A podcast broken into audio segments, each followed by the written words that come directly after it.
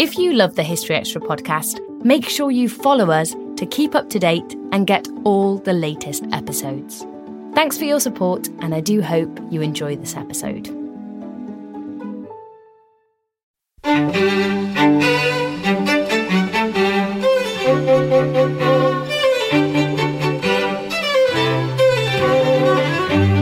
Hello, and welcome to the History Extra podcast from BBC History Magazine, Britain's best selling history magazine.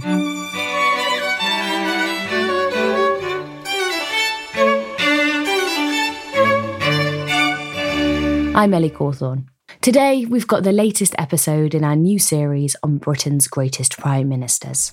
Hello, and welcome to our new series profiling some of Britain's most important prime ministers. I'm Matt Elton, Deputy Editor of BBC History magazine. It's 300 years since Robert Walpole became Britain's first Prime Minister. To mark this seismic moment in the nation's political history, we asked a series of leading historians to each nominate the two leaders that they believe achieved most during their time in number 10. Today I'm talking to historian and broadcaster Dominic Sandbrook, whose second nomination is William Pitt the Younger, whose two terms in office guided the country through a period of extraordinary turbulence. You've nominated Pitt the Younger as one of your um, greatest British prime ministers. Um, people may or may not have heard of him. Can you briefly sketch out for us who he was? Okay. Well, Matt, I'm slightly regretting having picked Pitt the Younger now because some people might say, I wouldn't say this, but some people might say that I know no more about Pitt the Younger than the next man in the street does. However, let's embark on this nonetheless. So I think there's a terrible tendency with um, choosing prime ministers that you basically either choose people who are very recent or you choose people just that you've generally heard of. And very few prime ministers, actually, if we're honest, we've ever heard of. You know, most people have heard of Gladstone Disraeli, but that's probably it in the 19th century. So I thought it'd be really good to choose somebody a, a bit older and somebody who served in a time of crisis, because I think that's often the key to prime ministerial achievement. It's not about, you know, oh, you built lots of hospitals, well done. I mean, any fool can do that if the economy is doing well. I think the test is how you respond to colossal challenges. And Pitt the Younger, who was prime minister at the end of the 18th century and into the Napoleonic Wars, he is somebody who faced, you know, arguably one of the two or three greatest crises that Great Britain has faced since it was united at the beginning of the 18th century. So that's the French Revolution and the emergence of Napoleon. And, know, I mean, the one thing that people people know about Pitt the Younger is that he was very young. So it, it actually is, is, is laughable to think that he was prime minister at the age of 24. Um, you know, I, I, mean, I don't even think people should be allowed to vote at the age of 24, let alone kind of enter politics. Anyway, that's by the by. So Pitt the Younger became um, prime minister very young. Britain is a massively sort of booming industrial maritime power. But at the same time, we've just lost our American colonies. We face a big rival in France, which is about to find itself in broad and revolution. The empire is developing, but it's still quite fragile. You don't know that it's going to become this big sort of Victorian Leviathan later on. Know, there's a lot of kind of domestic unrest. Industrialization is bringing unrest of its own. The French Revolution is going to bring all kinds of challenges and sort of challenges to order and stuff. So he's got a pretty tough inheritance to deal with. And as I say, he's 12 years old, so that's going to make it um, even harder. So he sort of navigated all that. And he, although he was dead by the time of victory over Napoleon, by the time of Waterloo, so he doesn't get to see the fruits of his labors, he laid the foundations. Particularly the financial and kind of economic foundations and the alliances without which victory would have been impossible. And of course, had we lost those wars, you know, our subsequent history might have been very different. So Britain might not have been this imperial power, might have been hamstrung from the beginning. You know, France might have dominated the 19th century rather than Britain. So I think that really mattered, mattered hugely. He's also someone with the unusual distinction of having a father who was also prime minister. Do you think that shaped his view on the role? Yeah. Yeah, absolutely. So that's a very unusual situation. So you've got Pitt the Elder and Pitt the Younger, who are both sort of 18th century prime ministers. And um, I think he had this driving sense of you know living up to his father's example. So um, William Pitt the Elder had been not merely a sort of statesman, but he'd been a speaker. He'd been somebody who had, you know, inspired people by the the the power of his example. He was somebody who was perceived to have stood up for the country again, kind of against the French and stuff. So there is that sort of example, and obviously without the family name, he would never have come into politics in the first place. Without the connections and stuff, I mean, it would, would have been unthinkable for him to have become prime minister so young. I mean, it was basically because he was uh, Pitt the Elder's son that he was able to get where he was. But then he wasn't some sort of foppish, you know, wastrel who fritters away his father's political inheritance. He he built on it and created a record in government in the 17, really sort of the 1790s, 1800s that eclipsed anything his father had achieved um, a couple of decades previously. He was also known as Clean Billy, um, which is a lovely nickname for someone. Um, what, what does that tell us about how he was viewed and what he was like, I suppose? So, yes, that's a, a good question because this is a period of enormous corruption. In, and, and corruption was a big theme of political life in the second half of the 18th century. And I mean, one reason I think that Pitt the Younger, who was prime minister for a very long time, one reason that he he didn't leave a great mark on the national imagination was actually he was such a um, a glacial, chilly man. You know, he has no wife. He's married to his work. He's the sort of soul of probity. I can sort of give you an example of that by they did a film once about William Wilberforce, who was his mate, who obviously involved in the campaign against the slave trade, which which Pitt put, sort of put him up to to some extent. And um, the person they got to play William Pitt the Younger was a very young Benedict Cumberbatch, who sort of played him as this very sort of Cumberbatchian sort of Sherlock, you know, the sort of Sherlock Holmes, sort of a bit autistic and and very sort of stern and icy and all the rest of it.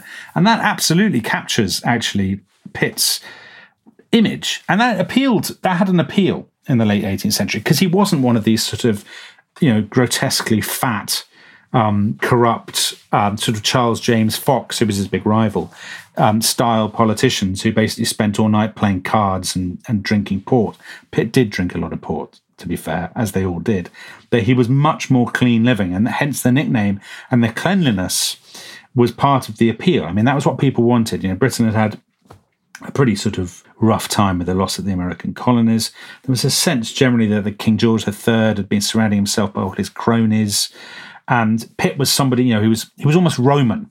That was a, a big thing to people in the sort of late 18th century, you know, at the time when the American Republic is being founded. This sort of image of Roman virtue. And Pitt, almost uniquely among um, British politicians of the late 18th century, really incarnated that. Do you think the uh, role of Prime Minister in this period was at all comparable to what it's turned into today? No, they're not. Com- they're not really comparable at all. I think I suppose one thing that you would say is uh, they they do face similar challenges in the sense of being statesmanship. You know, you have to navigate the sort of shoals of foreign rivalries and crises at home and abroad, and all those kinds of things. This episode is brought to you by Indeed. We're driven by the search for better, but when it comes to hiring, the best way to search for a candidate isn't to search at all. Don't search. Match with Indeed. Use Indeed for scheduling, screening, and messaging so you can connect with candidates faster. And listeners of this show will get a $75 sponsored job credit to get your jobs more visibility at Indeed.com slash History Extra. Just go to Indeed.com slash History Extra right now and support our show by saying you heard about Indeed on this podcast. Terms and conditions apply. Need to hire? You need Indeed. We don't always realize just how much our negative thoughts and experiences stick with us and weigh us down. You may find your brain constantly running through a highlight reel of bad moments. That comment your friend made last week that hurt your feelings, that frustrating thing your mum does, or that silly thing you said in a meeting. Maybe it's time to get it all off your chest, whether it's a tiny annoyance or something much bigger. Talking about it can give you some relief and lead you to a potential solution. That's where therapy comes in. It's a safe space to share whatever's weighing you down and learn to process it so your internal highlight reel can focus on the good stuff. And BetterHelp offers affordable online therapy on a schedule that works for you. Connect with a licensed therapist by text, phone, or video call. Start the process in minutes and switch therapists anytime. Let it out with BetterHelp. Visit betterhelp.com slash historyextra today to get 10% off your first month. That's betterhelp, H-E-L-P dot com slash historyextra. But to be a prime minister in the 18th century, I mean, you basically, you know, you're in London and some country houses and meeting the people is not part of your, your remit at all. So the sort of showmanship that you would see from a modern prime minister and the sense of being permanently campaigning, which we have now. I mean, we live in an age of permanent campaign. There was none of that at all. I mean, you became prime minister um, in the 1780s through kind of backroom deals, through faction and through influence at court and things. And and and the response the demands of the job were utterly different from today. Now Pitt, Pitt worked very hard. And he worked hard particularly on sorting out the tax system and trying to raise more money and trying to organize Britain into this sort of warfare state that would fight the French. But you could get away with being prime minister and sort of, you know, going to balls, putting on some stockings, molesting society women. I mean, that was what a lot of kind of prime ministers spent their time doing. Pitt was part of his kind of clean Billy stuff was that he actually did a lot of work. Um, and on that point, what what are the three the three episodes that you think define his his tenure? Okay, the, I suppose the defining, if I can think of defining episodes. So number one is becoming prime minister at all. So to become prime minister so young, and most people think it'll only be as a stopgap that George III has got him just as a sort of because he can't think of anybody else and because everybody else has fallen out. And to get him at 24 and then at that such a young age to, to leave such a deep imprint on British politics rather than to just be a sort of amusing quiz question answer, I think that's a sign of the the steel, if you like, of the man. Um, number two is his reaction to the French Revolution. So, at a time when quite a lot of people, and certainly a lot of his rivals, people like Fox, were um, getting a bit giddy about the, the French Revolution and its sort of exciting possibilities and, you know, hurrah, hurrah, you know, new dawn and stuff. Pitt was more sanguine. You know, he was suspicious of Jacobinism. He was not a fan of the terror. He he thought all of this was kind of going to end in tears, and that he was adamant that no hint of it should appear in Britain. Now, again, this is one of those answers that I give that have people, some people, kind of sighing and throwing their podcast listening device through the through the window. I, I think you know it was a good thing to be pretty harsh on um, on um, radical dissent in the 1790s. I think it meant that Britain was able to fight the wars again, sort of united and and um, organized and I think it's a good thing that we didn't have a French Revolution in Britain. So I'm kind of I'm I'm just a generally very reactionary, unpleasant person. So I you know I'm all for that sort of stuff. Can't get enough of it. And then the third thing I think, which will go some way, hopefully, to redeeming him in the eyes of people who've been horrified by the last minute of the podcast, is that he was he he helped to sort of push through the the union between Ireland and Great Britain after the um, there'd been a revolt in Ireland, a rebellion, big, huge rebellion at the turn of the 19th century. And so the two parliaments were united. And one of Pitt's big things, and he fell out with George III about it, is he said, if you do that, you've kind of got to allow Catholics into Parliament, into the House of Commons. You can't unite with Ireland and then say, but you can't send any Catholics. That's obviously ridiculous and unfair. And um, the king was deeply opposed to it. He said it contravened his coronation oath. So they fell out, and um, effectively Pitt had to Pitt had to go. So Pitt resigned. He came back later on, but um, he was right. I mean, we would all say now that that was right, and that was a much more far-sighted way of doing things, and then a more conciliatory policy towards Ireland and indeed towards Catholics generally would have reaped greater rewards in the long run. So it was foolish not to listen to him. Is there a particular policy or event that proved their undoing? You've talked a bit about that episode. Um, he didn't really have an undoing. He just died. and that was basically because he'd been working ridiculously hard. Like, it seems everybody who was a public figure in those days, he suffered from terrible gout, partly because he drank colossal amounts of port. So his doctors actually advised him to drink all this port. They thought it was, you know, when they noticed that his health was bad, they said, "Well, you clearly need to be drinking more." So it's a, what weird that doctors don't think that today. So he drank tons, and he died probably from a sort of peptic ulcer in um, in 1806. So he wasn't undone by a, a policy so much as by working too hard, and yeah, his his sort of fondness for the bottle, which was very common in those days. But I mean, the difference between him and a lot of other politicians is that I think he basically worked himself to death. Do you think it's his work ethic that contributed to him being such an effective prime minister? Yeah, I do actually. I think there's a time you were talking earlier. You asked the question about whether the premiership had changed, which obviously it has changed colossally. And one change, uh, well, one thing that was very different about the sort of late 18th, early 19th century premiership is you, you didn't have to do a lot of work if you didn't want to. So you could kind of coast a little bit and get other people to do the work for you, or just assume that things would take care of themselves. But Pitt worked immensely hard. He recognized, I think, that Britain, facing this total war, this world war against Napoleonic France, it would never win if it carried on in the same slightly amateurish, disorganized way. So, for example, he introduced an income tax, which took an enormous amount of paperwork. You know, imagine the paperwork it would take now, and imagine the paperwork in a pre computer age and and he really got stuck into all that. He got stuck into modernizing the customs and excise taxes, clamping down on smuggling and all these sort of things.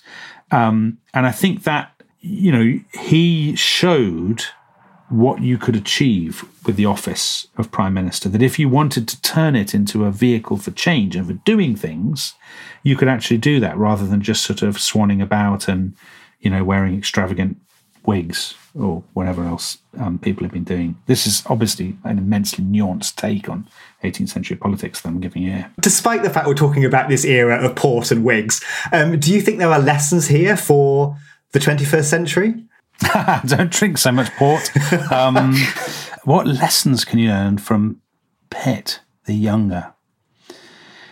I mean, I suppose what, if you were taking him as a model, you know, you would say it's not all about um, and this is true of other successful prime ministers, by the way. You would say, you know, actually, sort of sheer competence can often get you a long way, a long more than you think. So the sort of bluff and bluster side of politics uh, can be a route to the top, as we know, and can actually, you know, win elections and do quite well. If you can't fake it, you don't have to. You can just work incredibly hard and be the kind of boring, chilly, details man or woman.